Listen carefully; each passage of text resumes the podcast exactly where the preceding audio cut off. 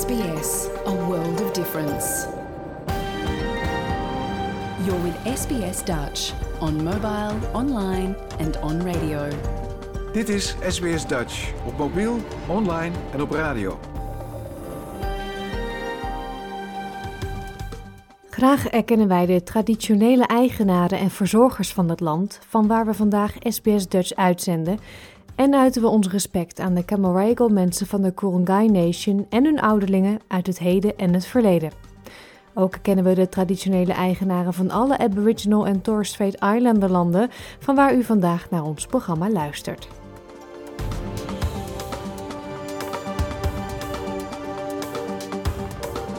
Een hele goede morgen, mijn naam is Paulien Roesink.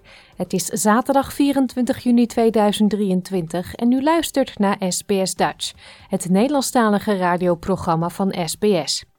Vandaag bellen we met oceanograaf Jennifer Verduin. Zij vertelt over een studie waarbij ze betrokken is naar de effecten van de aanleg van een mogelijk tweede haven bij Fremantle in WA. Joyce Diebels heeft weer een miniles Nederlands voorbereid, dit keer over familieleden. U krijgt nieuwe podcasttips van Eka Eif, onze podcastfan. En natuurlijk hebben we ook het willekeurige weekoverzicht voor u en hele fijne muziek. Maar eerst tweetaligheid. Dit is SBS Dutch. Het aantal Australiërs dat thuis een andere taal spreekt dan Engels is bij de laatste census met bijna 800.000 toegenomen tot een totaal van 5,5 miljoen mensen. De behoefte aan community language programma's, waardoor kinderen van migranten verbonden blijven met de unieke cultuur en taalkundige tradities van hun eigen familie, groeit dan ook exponentieel. SBS Dutch, woensdag en zaterdag om 11 uur 's ochtends of online op elk gewenst tijdstip.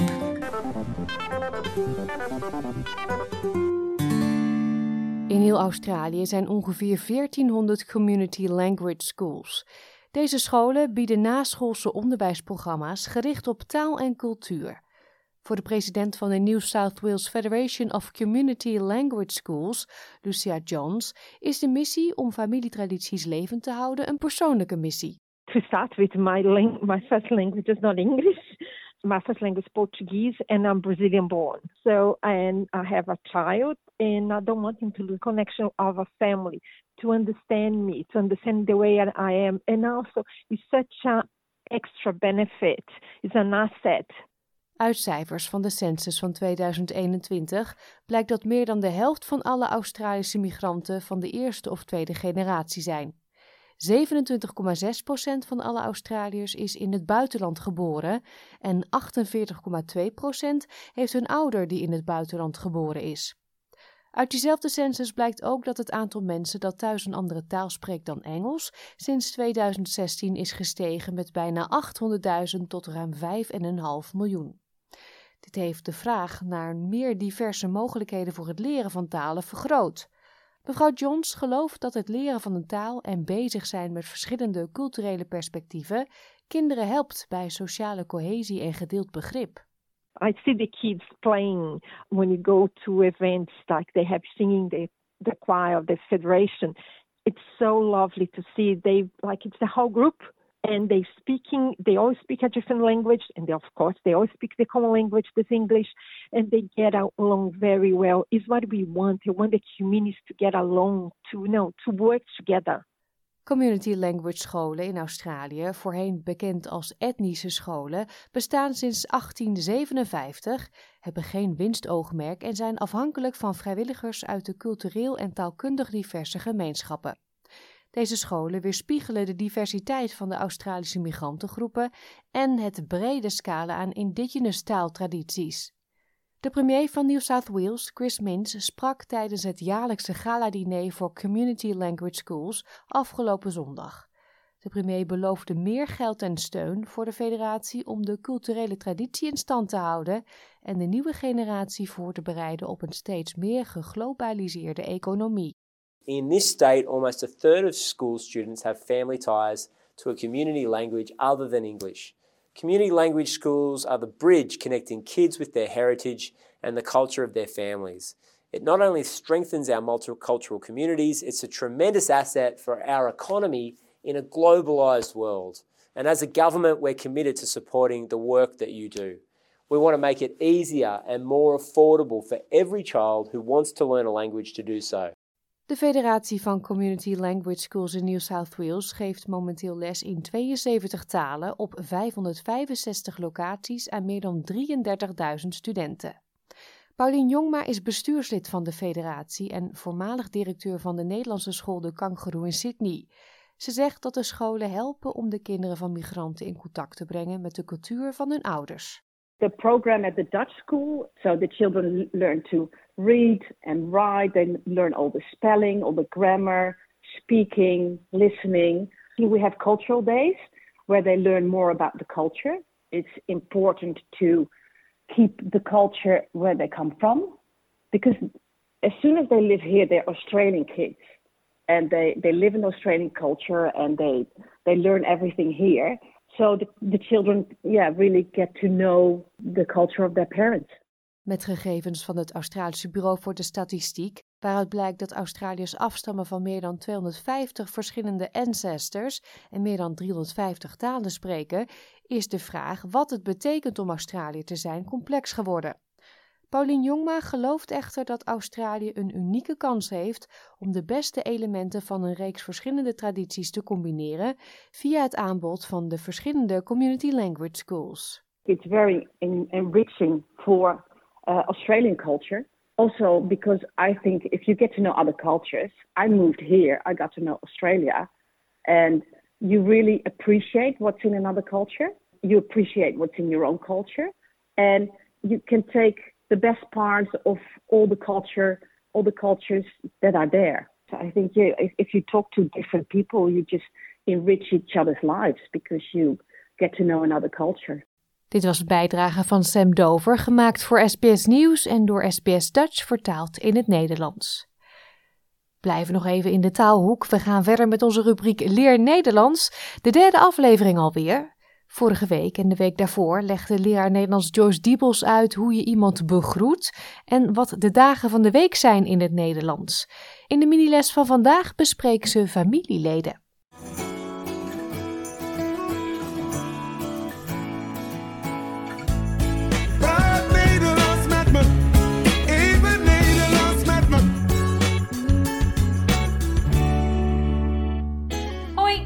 Joyce van Dutch with Joyce. I am Joyce, and today we have another Dutch mini lesson. We are talking about family.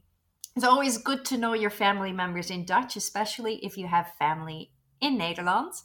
So let's get right into it. The word family is, with the Dutch pronunciation, very similar. So, family is familie, de familie.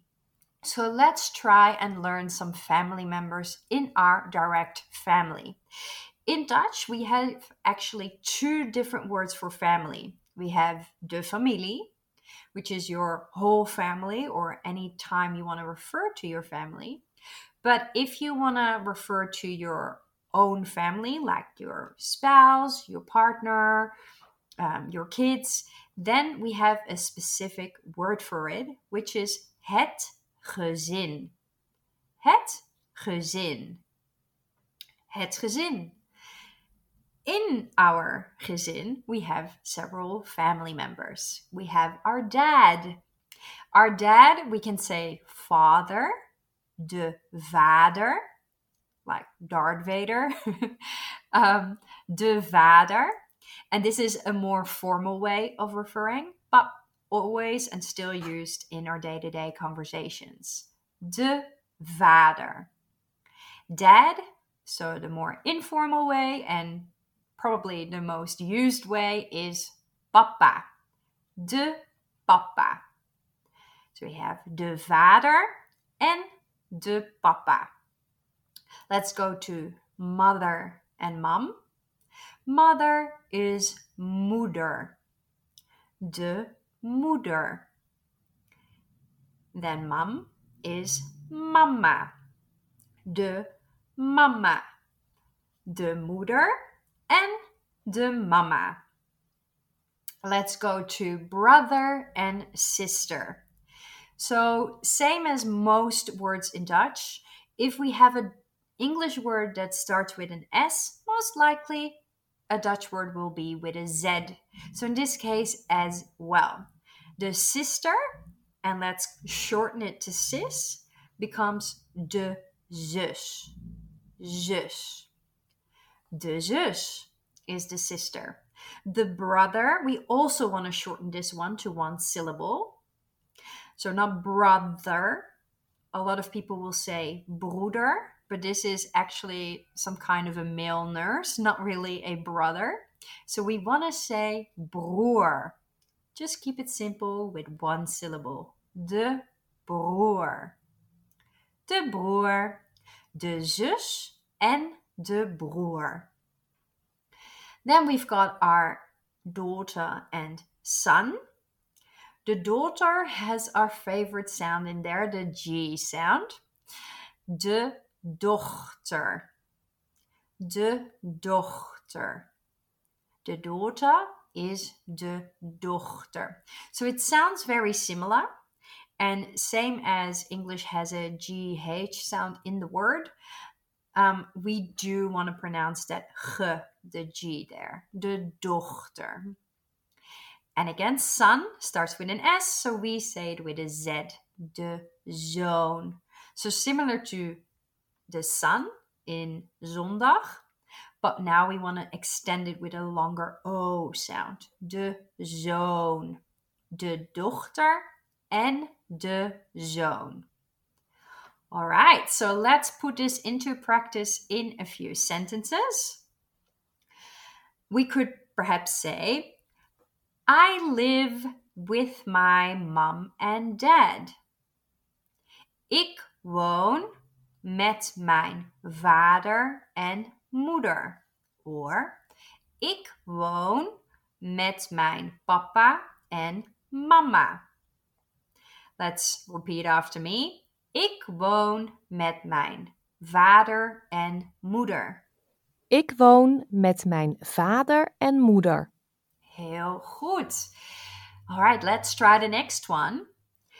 My son is eight years old. Mijn zoon is acht jaar oud.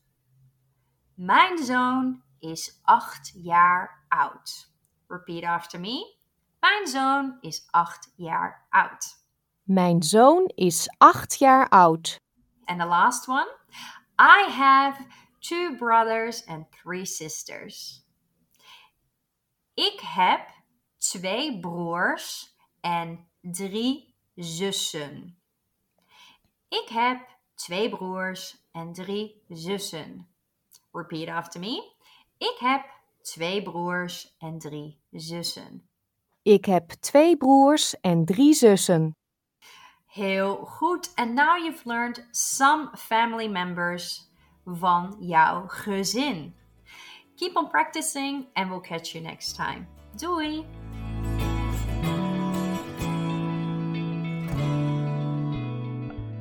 Alle woorden uit de les van vandaag zijn terug te vinden op onze website sbs.com.au/dutch. En hier kunt u ook alle andere afleveringen van Leer Nederlands terugluisteren. We gaan terug in de tijd naar 1962, het jaar dat het damesblad Romance een grootse landelijke talentenjacht opzette onder de titel Tuk op Talent. Voor de provincie Noord-Holland deden de Jolly Dolls, Thijs Leerling, Rob de Nijs en de Lords, het Orlando Miguel Combo en Bram Biesterveld mee. Op 23 juni 1962 vond de landelijke finale plaats in het Concertgebouw in Amsterdam en die werd gepresenteerd door Mies Bouwman. Rob de Nijs en de Lords wonnen Tuk op Talent en als hoofdprijs kregen zij een platencontract bij Phonogram. De eerste single is De Liefde die ik ken, een vertaling door Stan Haag van een song van Carole King en Carrie Coffin. Ik ging vaak met meisjes uit, maar die verveelden mij. Vanaf vandaag zoek ik niet meer, want de liefste die ik ken ben jij. Heerlijk nummer, maar niet het allerbekendste nummer van Rob de Nijs en de Lords. Dat is natuurlijk het nummer dat ik nu voor u ga draaien, Ritme van de Regen.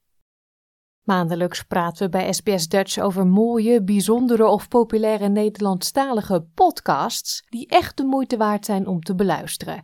Podcast luisteren kan eigenlijk altijd en overal tijdens het schoonmaken van uw huis, het loopje met de hond, een wandeling over het strand en ook in de auto. Eke Uif uit Brisbane is een enorme podcast-fan. Ze luistert iedere dag wel een podcast en zij selecteert elke maand voor ons drie podcasts om te bespreken. Dit keer zijn dat het Dialectenbureau, Baba en Radio Einstein. SBS Dutch op radio, online en op je mobiele telefoon. Eka, wij zeggen vaak, uh, podcasts zijn hele mooie uh, middelen die je kan beluisteren als je lekker gaat wandelen en zo. Hè? Lekker je kop leegmaken, lopen en luisteren. Hier aan de oostkust is het best wel koud. Wandelen doe ik niet met heel veel plezier. Al helpt de podcast wel. Kruip jij nou weg in een hoekje in plaats van een boek dan met een podcast of zo? Nee, want ik doe het nog steeds. Uh, ik fiets elke dag naar mijn werk. Dus ik luister nog steeds heel veel op de fiets. En de hond, ja, of het nou koud is of niet, de hond moet toch uit. Ja, die en uh, hier in Brisbane is het ook niet zo heel erg koud hoor. Dat valt wel mee. Ja, nou ja, je hebt gewoon weer drie podcasts om uh, te bespreken. Laten we beginnen met de, de, eerste. Ja, ik heb deze week echt weer drie juweeltjes voor jullie uitgezocht. Ik vind ze echt alle drie fantastisch. En um, ik heb naar alle drie met zoveel plezier geluisterd beginnen met het dialectenbureau. Dat, ik vond dat smullen om daarnaar te luisteren. Het is een uh, podcast waarin professor Mark van Oostendorp onderzoek doet naar de functie, de schoonheid en de huidige staat van dialect in Nederland. Dus het is al zo lekker. Je gaat op een reis door heel Nederland en je hoort van alle uithoeken hoor je de dialecten. En wat ik zo heerlijk vind, je kan in alles kan je wel iets herkennen. Uh, jij bent opgegroeid met het achterhoeks. Dus voor jou zal het ook fantastisch zijn om hiernaar te luisteren. Uh, ik ben heel saai in Haarlem opgegroeid met het ABN. Dus uh, niet veel smeuigs daar. Jij verstaat er niks van dus. ik, maar ik kan wel bijna alles verstaan. Hoor. Misschien het Fries niet, maar voor de rest. En het is zo, ja, ik weet niet. Het geeft je zo'n gevoel van thuis, al die dialecten. Heerlijk om naar te luisteren. Maar ehm, als taalkundige en dialectoloog geldt Mark als een absolute autoriteit op het gebied van dialecten. En hij doet dus onderzoek, maar dat doet hij niet alleen. Hij krijgt ook hulp van bekende ambassadeurs als uh, Jack Poels en Katinka Polderman, Smip uit de Bijlmer en TikTok Tammo uit uh, Groningen. En heel Nederland komt aan bod. En er zijn negen afleveringen, ieder van 30 minuten. En elke aflevering heeft ook een thema. Er is het thema verzet, wetenschap, lezen en schrijven, geloof, werk, feest, humor en zelfs twee keer muziek. En dan onderzoeken ze dus wat de connectie is tussen muziek en dialect. En nou, het is echt een feest van herkenning. Um, Jij praat dan ABN, zoals ze zeggen, maar toch zeg je het is een feest der herkenning. Ja, want al die dialecten, je hebt ze natuurlijk toch gehoord terwijl je in Nederland was. En je kent ze toch. En de donkere, zoete vertelstem van Mark, die is fijn. De reis door alle uithoeken van Nederland. Uh, je krijgt verhalen van beroemde, maar ook van gewone mensen. Bijvoorbeeld, hij praat met een visser in, uh, in Emuiden. En dat is dan vlakbij waar ik vandaan kom. En ik zou zeggen, luister beslist alle afleveringen. Want het is heel mooi gemaakt. Het is heel goed in elkaar gezet. Je kan je verwonderen. Je leert heel veel nieuwe dingen ook over taal. En op de koop toe kan je ook nog genieten van mooie muziek. Ja, jij noemt net die vissers. Dat vond ik dus echt een superleuke uitzending. Waarin ze vertellen hoe het taaltjes ontstaan. Dat ze eigenlijk dingen achterstevoren zeggen. Ik kan het niet. Ik weet ook niet hoe ze het doen. Um, en ook de geschiedenis, hoe dat ontstaan is. Ja. Ik zal er niet te veel over, over verklappen. Dan moeten mensen maar luisteren. Maar ik vond dat zo'n leuke aflevering. Ja, misschien kunnen we daar een klein stukje van laten horen. Laten we dat doen. Voor 99% weten we zeker dat het bij de Flatterlieden vandaan kwam. Sterke kerels hoor, die waren ongelooflijk beren, beren sterk. Die kregen een seintje van de schepen die aan de reden lagen. Dan vlogen ze eruit in de roeiflat met een man of acht. Het moet allemaal op de hand tegen de golven in. Het was meestal een westen, noordwesten of zuidwestelijke wind. En dan wie het eerst bij het schip was, die had het schip. Dus dat was business. Het was een rivaliteit natuurlijk. Je had het gouden ploeg en koperen ploeg, die zaten naast elkaar. Twee kleine houten hokjes. Als de een hoestte, hoorde de andere van... Oh, dat is Piet, die zit te hoesten. Je kon elkaar verstaan. die koperen ploeg, het waren wel flinke kerels, maar ze liepen altijd iets achter. Dus wie niet sterk is, moet slim zijn. Dus ze gingen omgekeerd praten. Die andere verstond dat natuurlijk toen nog niet. En er werd wat gezegd en dan gingen er stiekem één of twee of drie man alvast naar beneden toe. En die gingen op 50 meter verderop liggen en dan vloog de rest vloog erin. Kijk, en als je 50 meter moet overbruggen tegen de golven in, dat is een klus hoor. Ja, mooi hè, hoe zo'n concurrentiestrijd dan eigenlijk leidt tot een nieuw taaltje. Ja, heel erg leuk. De volgende die je hebt uitgekozen is Baba. Ja, Baba is een podcast die gaat over een onmogelijke liefde en een onwaarschijnlijke reis. De oma van Willem Voogd besluit in 1944 als 21-jarige Russische vrouw om voor de liefde een levensgevaarlijke reis door oorlogvoerend Europa te maken, van Odessa naar Velsen. En dat ze die reis door nazi-Europa heeft volbracht is een wonder, maar ook de liefde die ze achterna reisde was zeer onconventioneel. En in 2021 besluit Willem in haar voetsporen te treden en de reis door Europa zelf te maken, om zo meer over zijn oma en haar ervaringen te begrijpen. En over deze reis maakte hij de vierdelige podcast Baba. De 25 minuten durende aflevering gaan ieder over een plaats waar zijn oma gedurende haar reis strandde. Uh, hij reist eerst naar Odessa, waar hij familie ontmoet. En die vertellen hem over het leven dat Baba daar leidde. En via haar memoires horen we hoe ze Pieter, zijn opa, ontmoeten. En daar kunnen we misschien een klein stukje van laten horen. Deze Nederlander wekte bij geen van ons onaangename gevoelens op. Drie dagen later vertrok hij. Ik zag hem deze dagen nauwelijks. En toen hij afscheid nam, bekeek ik hem en hield ik van de donkerheid van zijn gezicht. Zijn jongensachtig over het voorhoofd vallende haar en zijn op de een of andere manier van onderaf kijkende blik. Dit zijn allemaal nogal bedrieglijke eigenschappen, maar er was ongetwijfeld iets in hem dat bijna kinderlijk leek. Ik zal hieraan toevoegen dat we de elegantie van zijn pak waardeerden. Donkerbruin in een licht, nauwelijks merkbaar streepje. En ik kon me niet voorstellen welke veranderingen mij in de zeer nabije toekomst te wachten stonden. Ja, dat dus allemaal aan de hand van het dagboek van, van zijn oma. Ja, ik vond de podcast, vond ik, uh, het is enorm spannend om naar te luisteren, want het is een verschrikkelijk spannend verhaal. Um, het, het, het wordt prachtig verhalend verteld met allerlei hele mooie voorbeelden en details en mooie geluiden. Maar ik heb nog het meest genoten van die, het voorlezen van die memoires. De stem van Julia Akkermans, die het voorleest. Ik vind haar stem echt precies bij het verhaal passen. Het is echt, als het een boek zou zijn, dan zou je echt het niet weg kunnen leggen. En ik kon me het hele verhaal ook al voorstellen als een film. Ja, het is um, mooi om te horen. En het is natuurlijk bijzonder omdat Rusland nu erg veel in het nieuws is. Dus ik denk dat, dat het op een of andere manier een beetje dichterbij staat bij mensen op het moment. Maar ja. um, het speelt zich af in de Tweede Wereldoorlog in die tijd. Zij ging als 21-jarige vrouw in er eentje op reis. En niet van Amsterdam naar Haarlem, maar van Odessa helemaal naar Nederland. Het is echt bijzonder om te horen hoe ze dat heeft doorstaan. Ja, en wat ik ook prachtig vind aan deze podcast is dat het niet alleen over het verleden gaat. Maar op elke plek waar Willem komt, dan eerst is het dan Odessa en dan gaat hij naar Budapest, hij gaat naar Wenen en dan weer in Nederland. Dus op elke plek waar hij komt, daar onderzoekt hij ook de overeenkomsten tussen de situatie toen en de situatie nu. Want er zijn nu in Odessa ook nog altijd vrouwen die hopen een man uit het Westen aan de haak te slaan. En ook nu worden er grote groepen vluchtelingen verhinderd om van Hongarije naar Duitsland te reizen. En blijkt West-Europa ook een bijna onneembare vesting voor asielzoekers.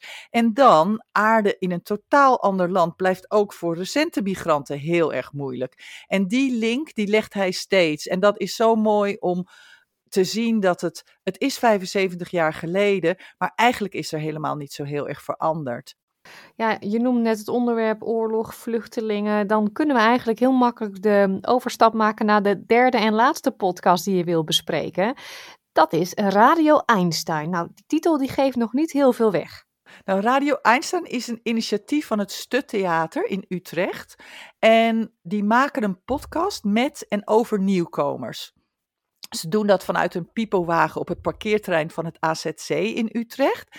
En Misha Kolen en Anne Hogewind, die interviewen mensen, nieuwkomers in Nederland.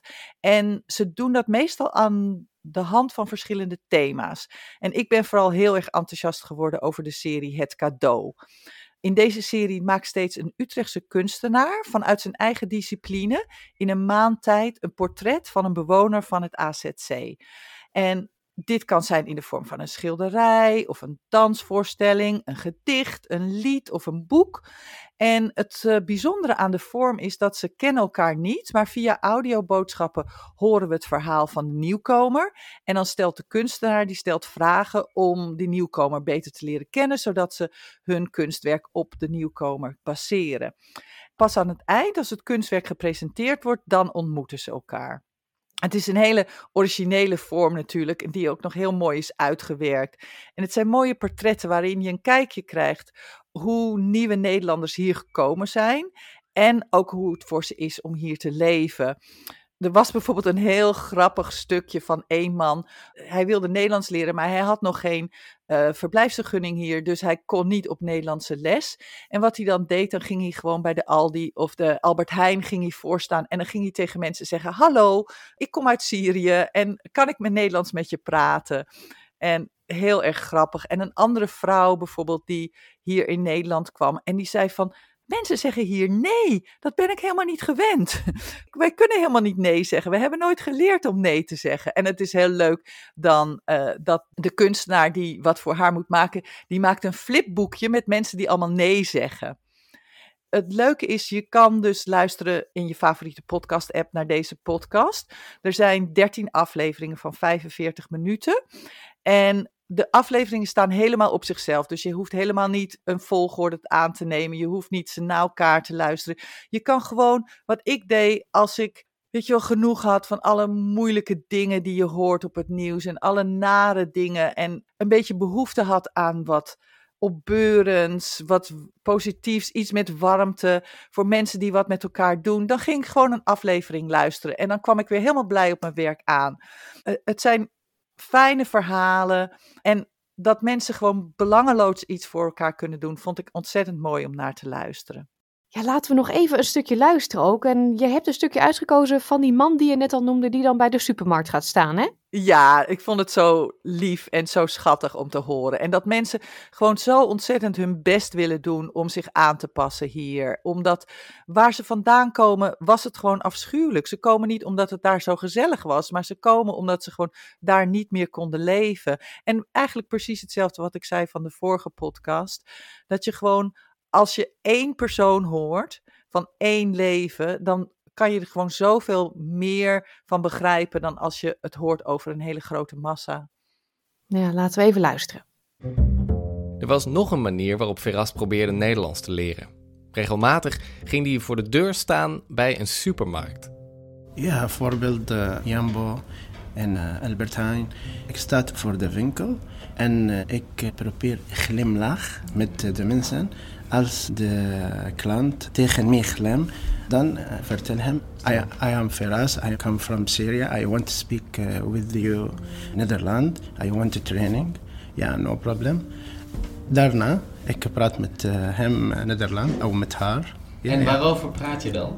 Uh, ik praat, uh, ik ben Firas, ik heb vier kinderen, ik ben advocaat. Ja, goedemorgen. Ja, en, zo. en wat, zei, wat zeiden zij dan? Uh, ja, is goed. Ja, heel goed. Heb jij naar school gegaan? Nee. YouTube-school. Ja, YouTube-school.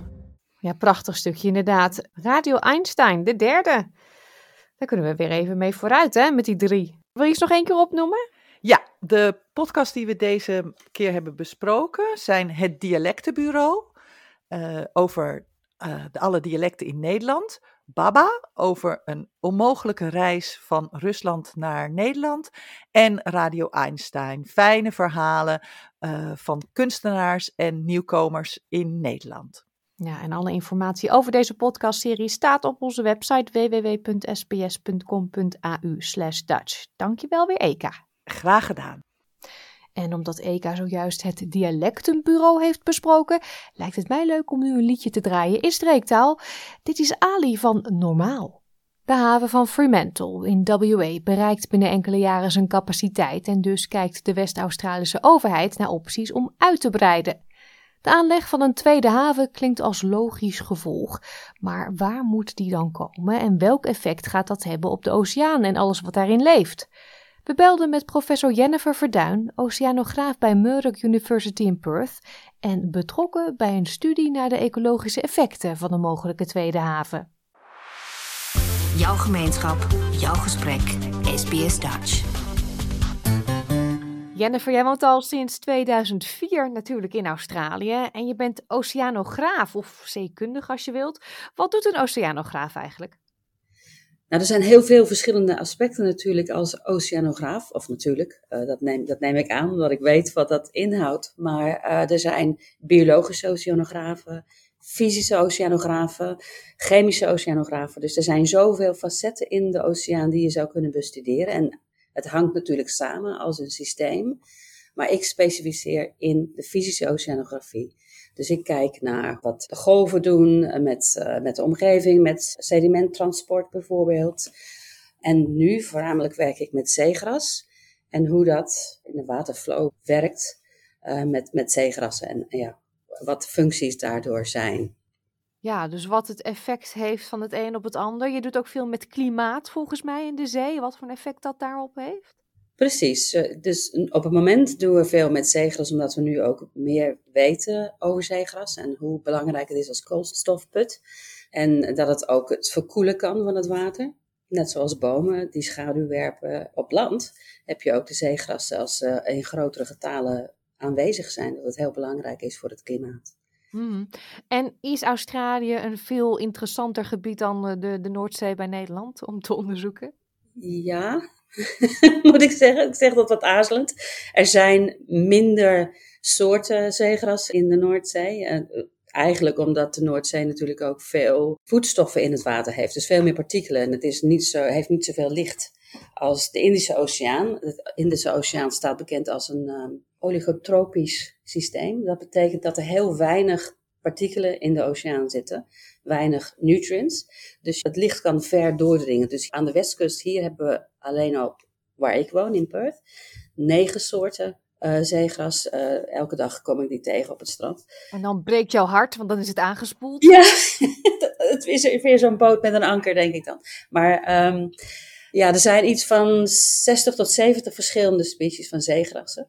En 26 komen voor rond Australië. Dus Australië is een biodiversiteit uh, op land ook eigenlijk. Ja. Met meer dan 4.000, 5.000 uh, plantsoorten bijvoorbeeld. Ja, en nou doe je dus onderzoek naar zeegras, maar je bent ook bezig met een ander project. En dat heeft te maken met een eventueel nieuwe haven die moet gaan komen bij Perth om de haven van Fremantle te ontlasten. Ja, dat is een, een onderzoeksprogramma. Dat bestaat uit uh, 31 projecten en ik uh, maak deel uit van twee van die projecten. Uh, in het kader van een, een 13,5 miljoen uh, project dat wordt uitgevoerd uh, door de West-Australische Marine Institute, zo Western Australian Marine Science Institute, WOMSI, in samenwerking met het Westpoort programma. Um, ja, en dat is een deelstaatregering, wordt dat, is dat ge gefinancierd. Ja, want het, de regering die denkt, het wordt te druk bij Fremantle, maar we willen wel economisch blijven groeien, dus daar moet een nieuwe haven komen. Dat klopt, ja. En uh, Coburn Sound is een, is een gebied uh, dat ligt hier aan de kust. Dat heeft ook, uh, ja, het wordt afgescheiden door een eiland, Garden Island, waar ook bijvoorbeeld een naval base is. Er worden nieuwe submarines gemaakt. En het plan is om dat ook hier te doen, en bij die naval bases bijvoorbeeld. Dus dat zorgt voor een belasting van zo'n sound van zo'n gebied, waar we dan uh, onderzoek naar moeten doen. En er zijn veel oude problemen in dat gebied, hè, in Coburn Sound ook, rond uh, slechte menselijke praktijken. Het is een groot industriegebied, uh, veel vervuiling in de jaren 60, 70, 80 bijvoorbeeld. en dat leidde tot het verlies van ongeveer um, ehm, 80% van zeegras. En dat had groot impact op de visserij en natuurlijk ook de ecologie van, van die specifieke systemen. Ja. ja, en wat jij met collega's aan het bekijken bent, is dit nog iets wat um, de beslissing kan uh, keren, zeg maar? En gaan jullie een advies geven en wordt daarop een beslissing gemaakt? Dat is denk ik misschien mijn vraag.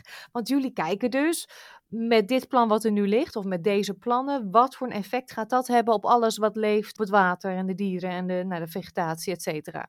Ja, we hopen dat we innovatieve herstel- en rehabilitatiemethoden van zeegrasweiden testen kunnen. Met, met het doel om de veerkracht van die ecosystemen te versterken en te verbeteren. Uh, en om, die, uh, om te onderzoeken hoe dat zeegras dan kan worden versterkt om beter om te gaan met klimaatverandering ook. En natuurlijk als een haven daar zou komen, wij geven advies zodat het plan zo goed mogelijk kan worden doorgevoerd zonder een negatief effect te hebben op, de, op het gebied. Maar dat is bijna onmogelijk, lijkt mij, want eh, daar moet iets gebouwd worden. Dus dat gaat in de zeebodem gevroed worden. Dat, dat zal uh, veel effect hebben. Ja, dus er zijn veel programma's. Er wordt hier veel gedredged, zoals het heet, of gebaggerd. Hè? Um, waardoor dus het sediment omhoog komt. De kanalen die er al zijn, die zijn er zijn diepe kanalen voor de grotere schepen. En dat uh, moet af en toe, omdat het dicht slipt, dus hydrodynamische werking in sedimenten, die, ja, dat is allemaal een dynamisch uh, gebied.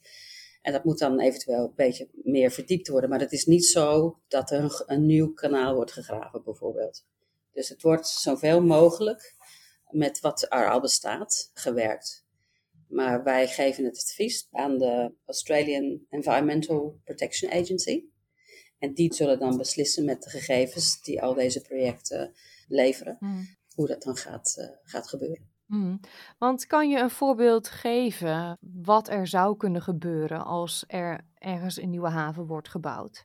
En wat voor een effect dat dan heeft? Ja, dus een nieuwe haven heeft vaak ook havenwalls nodig om het uh, ja, te beschermen van de grotere invloed van de watergolven, dat soort dingen. Zodat de schepen veilig in de haven kunnen komen. Dus er zijn muren die dan in, in de zee worden gebouwd, zeemuren, die worden gebouwd. En dat leidt tot een verstoring van het sedimenttransport van een normaal gesproken dynamisch gebied aan de kust. Hè, waar je dus het sediment gaat van noord tot zuid hier. En als je daar dan muren of groins of pieren gaat bouwen, dan wordt dat. Um, kan dus in één keer niet meer verder. Dan kan het in ieder geval in, niet meer verder, inderdaad. En dan in de gebieden waar het niet meer kan, dan krijg je dus dat het zand uh, ja, niet meer voldoende is en dat het dan gaat eroderen. Ja, dus dan krijg je erosie van het duingebied, van het kustgebied. En dat is natuurlijk minder uh, goed. Mm -hmm. Ja, en dat zal dan weer effect hebben op de dieren die er leven, op de vissen, op, uh, op andere ja. planten die er uh, groeien. Ja. ja, is dit een langlopend onderzoek? Ja, dit programma loopt tot mid volgend jaar. Um, en voor ons is het heel belangrijk omdat we al heel veel meer uitvinden wat zeegrassen betekenen voor het gebied en hoe we dat kunnen verbeteren.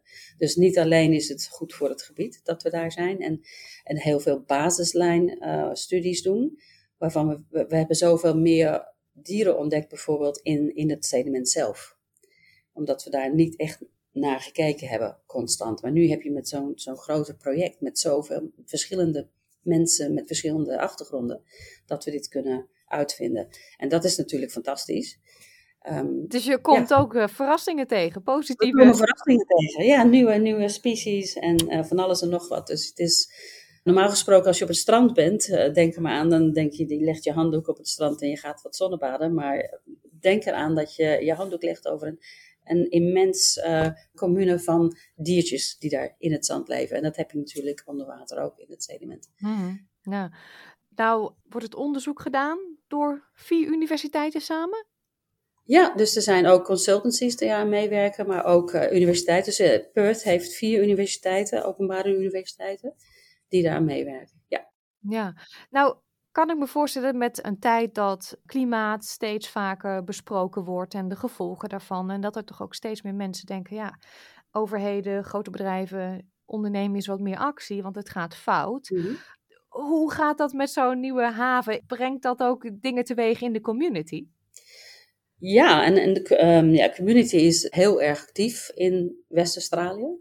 En er zijn projecten die inderdaad ook afgewezen zijn vanwege het negatieve effect dat ze zouden hebben op uh, de ecologie uh, hier in, in het uh, kustgebied. Ja. Hmm, ja, maar zou een onderzoek van jullie zo'n project kunnen stoppen of dat niet? Dat is een moeilijke vraag. Dat zouden we misschien wel willen. Maar we kunnen economische groei ook niet tegengaan. En ik denk als het ergens moet gebouwd worden, is dit gebied waarschijnlijk een iets beter gebied dan in bijvoorbeeld een pristine gebied waar nog geen industrie is. De groei zal komen, dan beter in een gebied wat al bepaalde faciliteiten heeft, die we wat uit kunnen breiden zonder te veel effect te hebben op het gebied, dan ergens waar nog geen industrie is en het te verstoren. Hmm, ja. Wanneer is jullie onderzoek klaar? Het is nooit klaar, Pauline. Wanneer Ehm, gaat het advies naar het beslissende orgaan? Dat gaat jaren duren, denk ik. Reports die we elke tijd ook doorgeven, zijn maandelijke reports, maar ook eh, jaarlijke reports die we moeten leveren. En dan volgend jaar juni is als het eh, afloopt. Ja. Ja, en dan gaat de grote beslissing gemaakt worden. ja, en dat gaat dan nog duren, maar het ziet er naar uit dat er nog meerdere dingen moeten worden bestudeerd. Want er komen altijd meer vragen op dan dat het antwoorden levert vaak. Het is, het is een, hele, een hele grote onderneming en dat moet gewoon heel goed worden onderzocht en bekeken hoe we dat kunnen doen zonder het natuurgebied te belasten. Ja, interessant. En eh, het lijkt me toch wel heel prachtig dat je daar dan toch een klein beetje invloed kan hebben met jouw kennis en achtergrond. Dat je de mensen die daarover beslissen moeten, dat je die dan hopelijk de goede weg opduwt. Ja, nou, het is eh, ja, heel fijn om daar inderdaad deel aan te nemen. En eh, ja, de communities doen ook veel mee met werk dat we doen. Ja. Er zijn veel vrijwilligers die graag met ons meewerken, ook om het onderzoek uit te voeren als dat kan. Hoogste tijd nu voor een overzicht van enkele opvallende nieuwsberichten uit Nederland van de afgelopen week. Met dank aan de NOS en Omroep Flevoland. Dit is ons willekeurige weekoverzicht.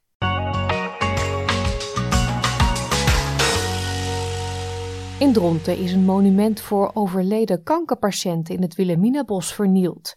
65 van de in totaal 67 glazen panelen, waarop de namen van duizenden overledenen staan, zijn kapotgeslagen. Omroep Flevoland sprak een nabestaande en met Annabel Schipper van KWF Kankerbestrijding. Wie doet zoiets? Er staan zoveel namen op een glasplaat en dat heeft voor iedereen gewoon een eigen betekenis en waarde, een, een, dierbare herinnering. En dan vind je dit. En ik kan zelfs de naam niet eens meer lezen. Het zijn allemaal brokstukken. Gewoon, wie doet zoiets?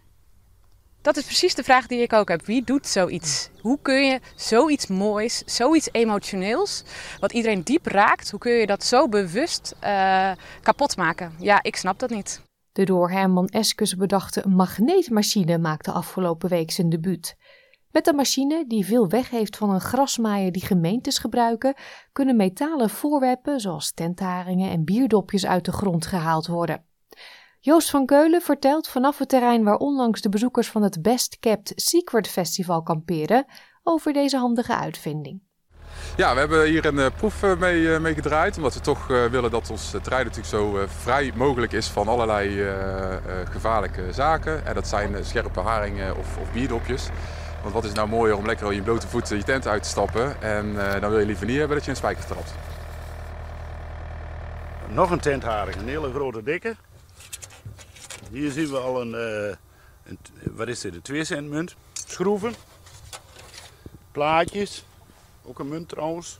Nou, de eerste resultaten zijn, zijn verbluffend. Het is natuurlijk uh, dat, uh, voor het eerst dat we met de magneet over het terrein heen gaan. En er wordt hier al tien, tien, jaar gekampeerd. Dus er komt voor tien jaar lang aan, aan ijzer uit de grond. Ja. Boerenorganisatie LTO is uit de onderhandelingen met het kabinet gestapt over een landbouwakkoord. Voorzitter Sjaak van der Tak zei dat het niet is gelukt om het vertrouwen te herstellen. U hoort hem en ook minister van Landbouw Piet Adema, die teleurgesteld reageerde. LTO stopt met dit landbouwakkoord. Want het vertrouwen ging het voor onze boeren al die jaren en al die tijd om. En de afgelopen maanden is dat vertrouwen, ondanks grote voorstellen die we gedaan hebben, is niet dichterbij gekomen. Maar een proces van, ondanks dat het heel veel tijd leek te hebben, tien jaar is er met de boeren niet zo gesproken zoals er nu gesproken is. En zo herstel je in zes maanden tijd niet het herstel van vertrouwen. Ja, maar wat is er gebeurd? Uh, we waren nog bezig met de laatste punten op de i. Uh, dus het document wat er ligt, het is misschien een 95% versie, zeg maar. Dat is natuurlijk logisch ook in deze fase. Er werden hele mooie stappen gezet in het akkoord. Ook als het gaat om eh, de positie van de boeren ten opzichte van een omgeving, de natuur eh, en al dat soort zaken. En toch heeft LTO uh, het, het, niet aangedurfd om te springen. En uiteindelijk deze keus gemaakt. Het is bijzonder te betreuren. ik heb er ook, ook een, een, een rot gevoel om. Een bijzondere vondst deze week in Nederland. Archeologen hebben bij Tiel een openluchtheiligdom gevonden van zo'n 4000 jaar oud. De onderzoekers spreken over een spectaculaire vondst die uniek is voor Nederland. U hoort Ilse Schuring, archeoloog bij de gemeente Tiel. Ja, wat we nu hebben gevonden is een, uh, is een, een heiligdom in de trant van Stonehenge, waar mensen dus uh, keken naar de stand van de zon om uh, te bepalen waar in het jaar ze zaten. Dus dat is ongelooflijk. Het enige wat we niet hebben is die stenen helaas. Maar er komt hier geen Nederlandse Stonehenge? Nee, er komt hier ook geen Nederlandse Stonehenge. Waarom niet? Uh, nou, we, we, hebben die stenen niet. En uh, wat ik zeg, het, het, het, het, is vergaan, hout vergaat. Dus er valt uh, gewoon simpelweg voor de geïnteresseerden op dit moment helaas niets te zien. de eigenaar van de grond, de opdrachtgever, wil weer verder en ja, gaat hier loodsen bouwen. Die laatste toch wel hartverscheurende mededeling kwam van hoofdarcheoloog en prehistoricus Christian van der Linden. Zonde eigenlijk, hè? Een mooie primeur dan voor het Rijnstatenziekenhuis in Arnhem. Buiten op het dak van het ziekenhuis is een overdekt terras gecreëerd waar twee intensive care bedden kunnen staan. Op deze manier krijgen ook de ziekste patiënten de kans om een frisse neus te halen. U hoort Michiel Blans, intensivist van het Rijnstatenziekenhuis, en patiënt Arjan van Herk. De faciliteit deze bestaat eigenlijk nog niet, dus ook onze bouwers moesten natuurlijk goed nadenken over ja, hoe gaan we dat nou doen, hoe doen we dat zo veilig mogelijk. We hebben de uh, technische faciliteiten zo gebouwd dat het gewoon binnen is en dat de regen niet uitmaakt. Het is natuurlijk wel voor het transport van de patiënten van belang dat het niet stortregent. Als ik dit terras niet had gehad, weet ik niet of dat ik hier nog uh, gezeten had. Uh, of gelegen had. Dit heeft u teruggehaald van de dood? Ja, ja, ja. Ja, mag je dat echt, zeggen? Ja, ze hebben mij regelmatig, dat ik heel slecht was, hier buiten op het terras neergezet. En dat heeft mij gewoon goed gedaan.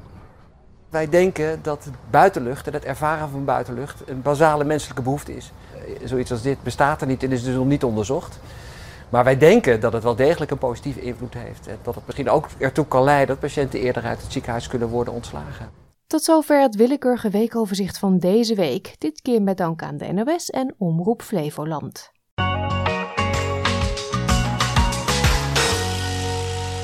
Hiermee komen we helaas alweer aan het einde van deze uitzending van SBS Dutch. Al onze verhalen en podcastseries zijn terug te luisteren op onze website www.sps.com.au/dutch. En natuurlijk ook via de SBS Audio app. Deze is gratis en voor niets te downloaden in de Apple Store en Google Play. We sluiten dit uur SBS Dutch af met Mississippi van de Nederlandse band Pussycat.